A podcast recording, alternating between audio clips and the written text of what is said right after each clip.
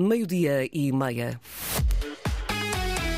Vamos conhecer os temas em destaque no Jornal de Desporto. Já a seguir responde Varandas Fernandes. Tem ou não Roger Schmidt condições para continuar no Benfica depois de um 3-0 que passou a 3-3 frente ao Inter versão B. Mayong acredita, Braga vai a Nápoles com tudo para fazer história na Champions. Neste jornal vamos a Bérgamo. Hoje joga o Sporting para a Liga Europa frente à Atalanta. Rescaldo da tranquila Assembleia Geral do Futebol Clube do Porto. Vilas Boas anuncia candidatura em janeiro. Pinto da Costa criticou ex-treinador. Palmeiras goleia e Abel Ferreira está a um passo de ser bicampeão e a histórica Liga dos Campeões de Hockey que hoje arranca com sete equipas portuguesas. Temas em desenvolvimento a partir de agora é o Jornal de Desporto com José Pedro Pinto. A questão que se coloca por estas horas no Benfica é o folhetim do 3 a 3 averbado diante do Inter que hipoteca a repescagem para a Liga Europa foi fruto da arbitragem ou da apatia crónica de Roger Schmidt. Na Antena 1, Varandas Fernandes, ex-vice-presidente, responde sem reservas, a começar pelo treinador que acredita ter ainda crédito. Nós somos um estável, já demonstramos várias vezes ao longo da nossa história que nós sabemos sair das situações com grande elevação. E, portanto, não se despede das pessoas porque têm um resultado dois ou três mau. Quer dizer, nós temos um, um projeto. O Benfica tem um projeto. O Benfica tem objetivos. E, portanto, acho que o treinador está bem. Obviamente que há jogos que não correm tão bem. Só temos que ficar tristes. Mas, hum, obviamente que não está, julgo eu, não está em cima da mesa. Não era isso que eu desejaria qualquer mal entendido em relação ao treinador. Bem pelo contrário. A realidade é que Schmidt está a receber críticas de todos os quadrantes do universo encarnado, até porque só mexeu na equipa pela primeira vez aos 79 minutos. Ou seja, são opções técnicas. Tem a ver com a relação que o treinador tem e com a estratégia que o treinador tem para o jogo que estamos a jogar e para os jogos futuros. Portanto, isso obedece a uma estratégia e obedece a um pensamento. Nós, benfiquistas, temos que respeitar, no momento em que ele é treinador de Sport Lisboa Benfica, podemos não concordar nesta ou naquela substituição, somos livres de o poder fazer. Eu, neste aspecto, não tenho crítica a fazer em relação ao jogo do Inter de Milão. Schmidt sabe bem onde errou e onde os seus jogadores erraram, diz Varandas Fernandes ao jornalista Walter Madureira. Fomos muito premiáveis e muito pouco consistentes. Obviamente que o treinador tirará as suas conclusões perante a nossa exibição na segunda parte, mas internamente tenho a certeza que ele irá tirar conclusões e irá, irá de facto corrigir aquilo que teve menos bem na segunda parte. Agora, eu acho que ele teve, que temos que a primeira parte não tem nada a ver, para quem viu o jogo de uma forma atenta, não tem nada a ver com a nossa segunda parte.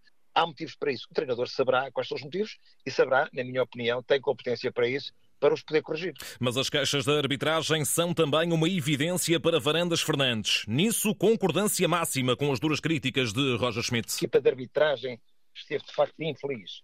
Há múltiplos lances com um prejuízo claro. Quer dizer, o penalti para mim não é penalti. Uh, tem a preceder uma falta do atacante do Inter de Milão, mas efetivamente não é um resultado positivo. E agora, com um cenário mais complicado de passagem para a Liga Europa? Eu acredito que vamos jogar na Liga Europa e acredito que uh, uh, um, é possível ir a Salzburgo vencer por dois golos de diferença. Varandas Fernandes, esta manhã na Antena 1. Apesar da hecatombe perante um Inter de linhas secundárias, subiu a plano de destaque a noite mágica de João Mário, que pela primeira vez na carreira assinou um hat-trick. Numa época de muita contestação ao seu posto de titular absoluto, o médio não escondeu o sabor agridoce que o feito lhe provocou. Obviamente marcar três golos na Champions é sempre histórico, fico contente por isso, mas um sabor muito amargo por, por este resultado, por esta segunda parte, mas, mas pronto, temos ainda uma pequena porcentagem para qualificarmos para a Liga Europa e vamos focar nisso. João Mário I11 da Zão, no médio está com naturalidade nomeado para MVP da semana da Liga dos Campeões. Em Braga, frustração pelo empate a uma bola diante do Union Berlim, que ainda não permite selar o objetivo mínimo da Liga Europa e que não permitiu uma aproximação ao Nápoles antes da autêntica final de passagem aos oitavos de final da Champions em dezembro.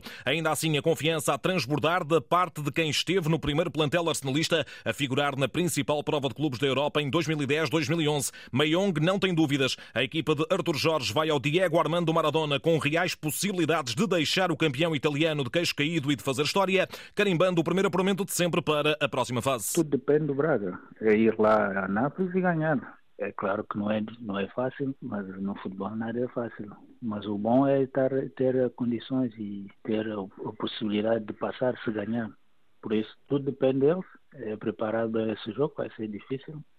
Pelo menos se não conseguir passar, eh, a Liga Europa acho que normalmente em tempo normal vão passar. Mayong, antigo avançado dos Guerreiros, lamenta do jogo de ontem o impacto de mais uma expulsão do central Niakate. O resultado não era o que o Braga esperava. Normalmente para a qualidade e, e as condições que o Braga mostrou até agora, normalmente era um jogo que era para ganhar. E o Braga fez tudo para ganhar, mas às vezes acontece é imprevisto. A expulsão do Nhacate estragou um pouco a ambição do, do Braga. Mas mesmo assim eu até fiquei preocupado quando foi expulso o Central, mas uh, vi uma equipa muito conseguiu uh, aguentar e até ir à procura de, de empate e depois a vitória. Maiong escutado por Hugo Cadete. Vamos a cenários, por, sinais, por sinal idênticos, quer para Braga, quer para Benfica, na busca dos respectivos objetivos nesta última jornada da Liga Milionária. Arsenalistas a precisar de vencer em Nápoles por dois golos de diferença para uma histórica passagem aos oitavos. Campeões italianos que perderam em Madrid frente ao Real por 4-2 e têm mais três pontos do que o Braga. Águias, por seu turno, necessitam da mesma marca na Áustria, ou seja, dois golos de diferença frente ao Salzburgo para passar à Liga Europa. O campeão austríaco empatou sem golos em San Sebastián frente à Real Sociedade e tem três pontos de avanço sobre o Benfica. Na Liga Europa, Sporting em Itália, onde nunca venceu na sua história e onde hoje defronta a Atalanta para a penúltima jornada da fase de grupos. A três pontos do conjunto de Bérgamo, que está já apurado para a fase eliminar, os Leões ainda precisam de trancar esse mesmo apuramento. E na busca desse objetivo surge na Antena 1 a confiança de um dos históricos jogadores dos Leões nesta competição. Miguel Garcia, o herói de Alkmaar, que já atuou em Itália ao serviço da Regina, projetou o seguinte ao jornalista João Correia. Para passar diretamente aos oitavos de final tem que ganhar, não há outra hipótese, não é?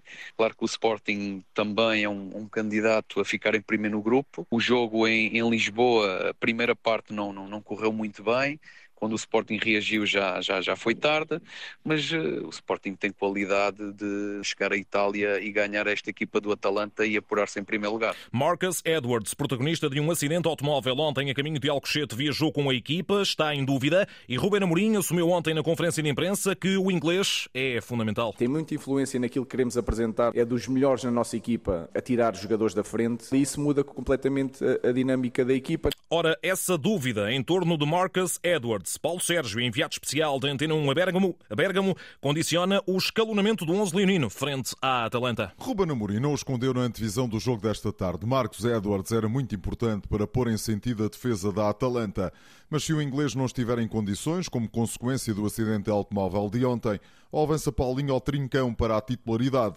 A capacidade de pressão do avançado pode ser aqui um trunfo decisivo sobre a velocidade do extremo. Também na zona recuada, Santos Justo pode ser titular do lado direito, uma possibilidade que não foi excluída pelo próprio treinador dos Leões na conversa com os jornalistas. A ideia é parar as incursões do nigeriano Lukman, que tantos problemas causou em Lisboa. Para o jogo aqui em Bergamo, o Sporting deve apresentar o seguinte 11 inicial. Adan na baliza, Diomande, Coates e Gonçalo Inácio na habitual linha de três centrais. Nas laterais, Santos Justo à direita e Mateus Reis à esquerda. Morita e Ullman na zona central do meio campo. Pedro Gonçalves no meio, atrás dos avançados Paulinho e Iócaras. Isto se Edwards não for a jogo. Na equipe italiana, já apurado, o objetivo é confirmar o primeiro lugar. De Catelare é baixa de última hora. Ele junta-se aos defesas Japa Costa, Rafael Toló e Palomino, que estão lesionados. O árbitro da partida é o experientíssimo Michael Oliver, de Inglaterra. Em Bergamo estão muitos adeptos do Sporting, cerca de 2 mil estão na cidade, sendo que apenas 750 têm bilhete para o jogo. O estádio está em obras e com lotação reduzida.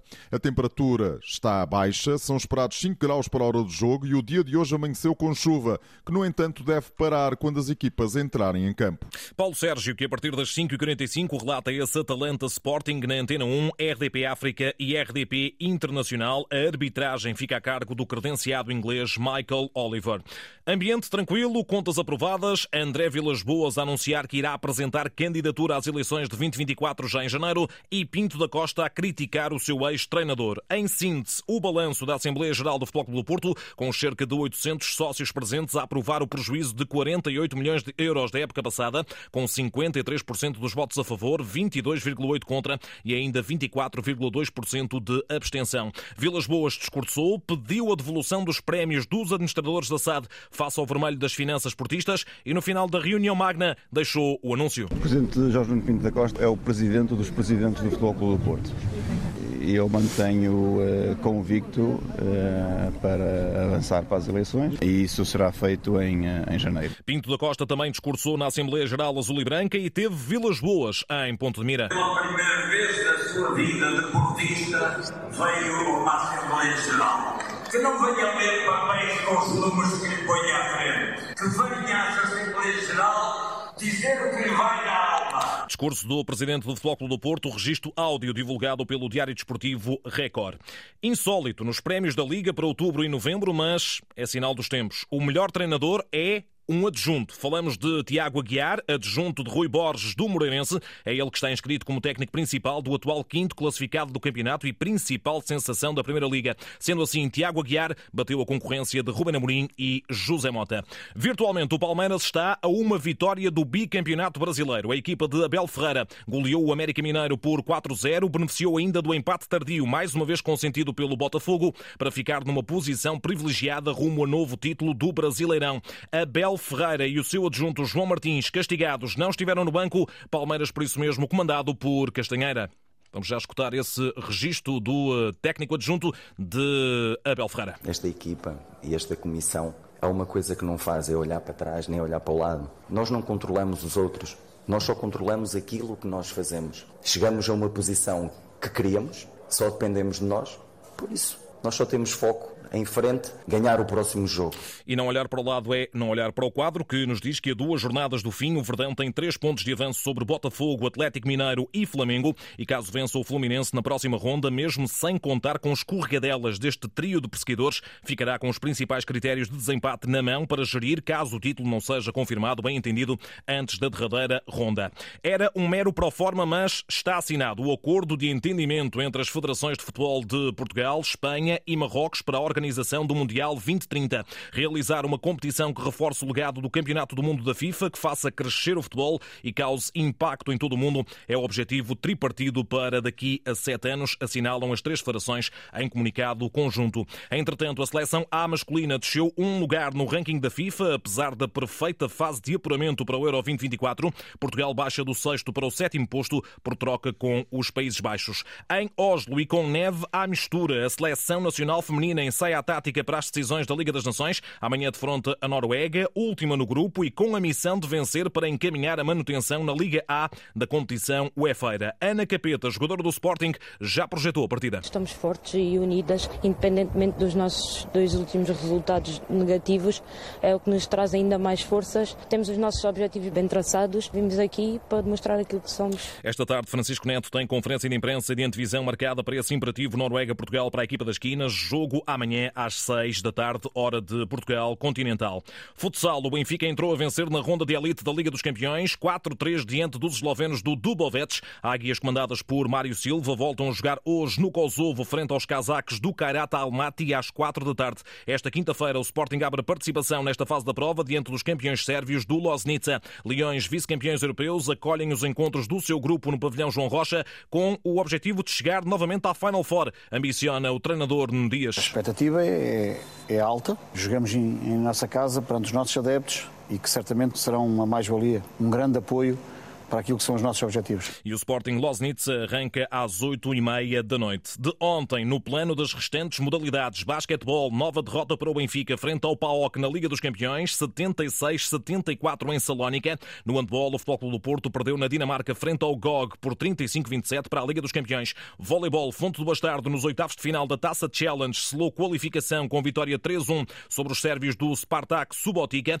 ao passo que o Sporting perdeu em Itália com o Monza por 3-0 e está fora da competição. Ainda no voleibol, depois da derrota na ronda inaugural da Liga dos Campeões, o Benfica de Marcel Matz recebe os italianos do Piacenza a partir das 8 da noite de hoje. Com tudo para tentar nos ganhar, né? não tem uma margem para teste, eles precisam mostrar resultado. Né? Isso acaba sendo uma, um desafio maior para nós. Né? Ao mesmo tempo que eles não encontram a vitória, que eles devem estar tentando solucionar alguns problemas, eles têm a necessidade da vitória, ou seja, vão dar tudo para tentar nos vencer. E tudo isto no dia em que arranca uma histórica edição da Liga dos Campeões de Hóquei em Patins. Pela primeira vez, sete equipas portuguesas na fase de grupos. O Futebol Clube do Porto inicia a defesa do título de campeão europeu frente ao Tricino. Gonçalo Alves, hoquista dos Dragões, quer começar já a revalidar o título. Temos que ir jogo a jogo, mas fazer já os três pontos contra o Tricino em casa. Vamos acreditar no nosso valor, trabalhar bem as nossas, as nossas armas e ganhar o jogo. Já o Benfica, campeão nacional em título, recebe o Calafel. Nuno Rezende é o técnico dos encarnados encarnados. Um grupo extremamente difícil, mas também extremamente motivante. Calha-nos o Calafel na primeira jornada, uma equipa que, com muita qualidade. Benfica que terá derby de Lisboa frente ao Sporting no seu grupo. Os Leões de Alejandro Domingues para já começam a prova na Catalunha frente ao Reus. Sem dúvida um, um rival o Reus é sem dúvida um adversário muito difícil de vencer, principalmente no seu pavilhão.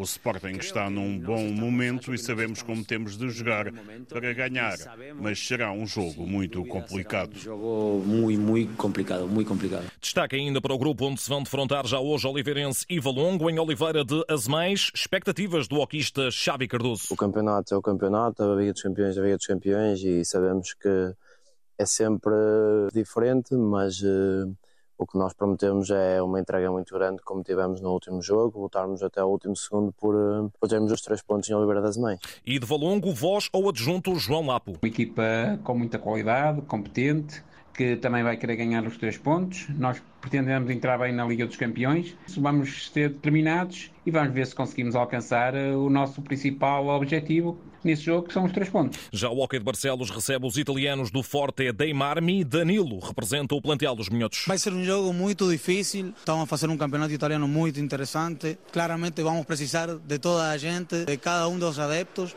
para vir dar esse, esse apoio extra que sempre é preciso para cada jogo. E na partida que resta, o Sporting de Tomar joga fora frente ao Leida, Templários orientados por Nuno Lopes. Uma equipa espanhola com tradição na modalidade, uma equipa também que joga para os primeiros lugares e nós vimos aqui sempre com o intuito de levar os três pontos para tomar e de começar aqui uma caminhada vitoriosa, que é aquilo que nós queremos, que sabemos que é difícil, mas lutar pelos três pontos e honrar o emblema que representamos. Sete. Sete equipas portuguesas a partir de hoje na Liga dos Campeões de Hockey. Fechamos com ténis. Continuamos a acompanhar o Open da Maia, categoria Challenger. Esta manhã, Henrique Rocha caiu nos oitavos de final perante Anton Matusevic, derrota em dois sets parciais de 6-7 com 2-7 no tie-break e ainda 4-6. Da parte da tarde, o número 1 um português Nuno Borges enfrenta Enrico Dalla Valle e João Sousa terá pela frente um dos favoritos, o espanhol Alberto Ramos Vinholas. José Pedro Pinto com o Jornal de Desporto nesta quinta-feira 30. Simultâneo da Antena 1 com Antena 1 Madeira e Açores. Estas e outras notícias em permanência em desporto.rtp.pt.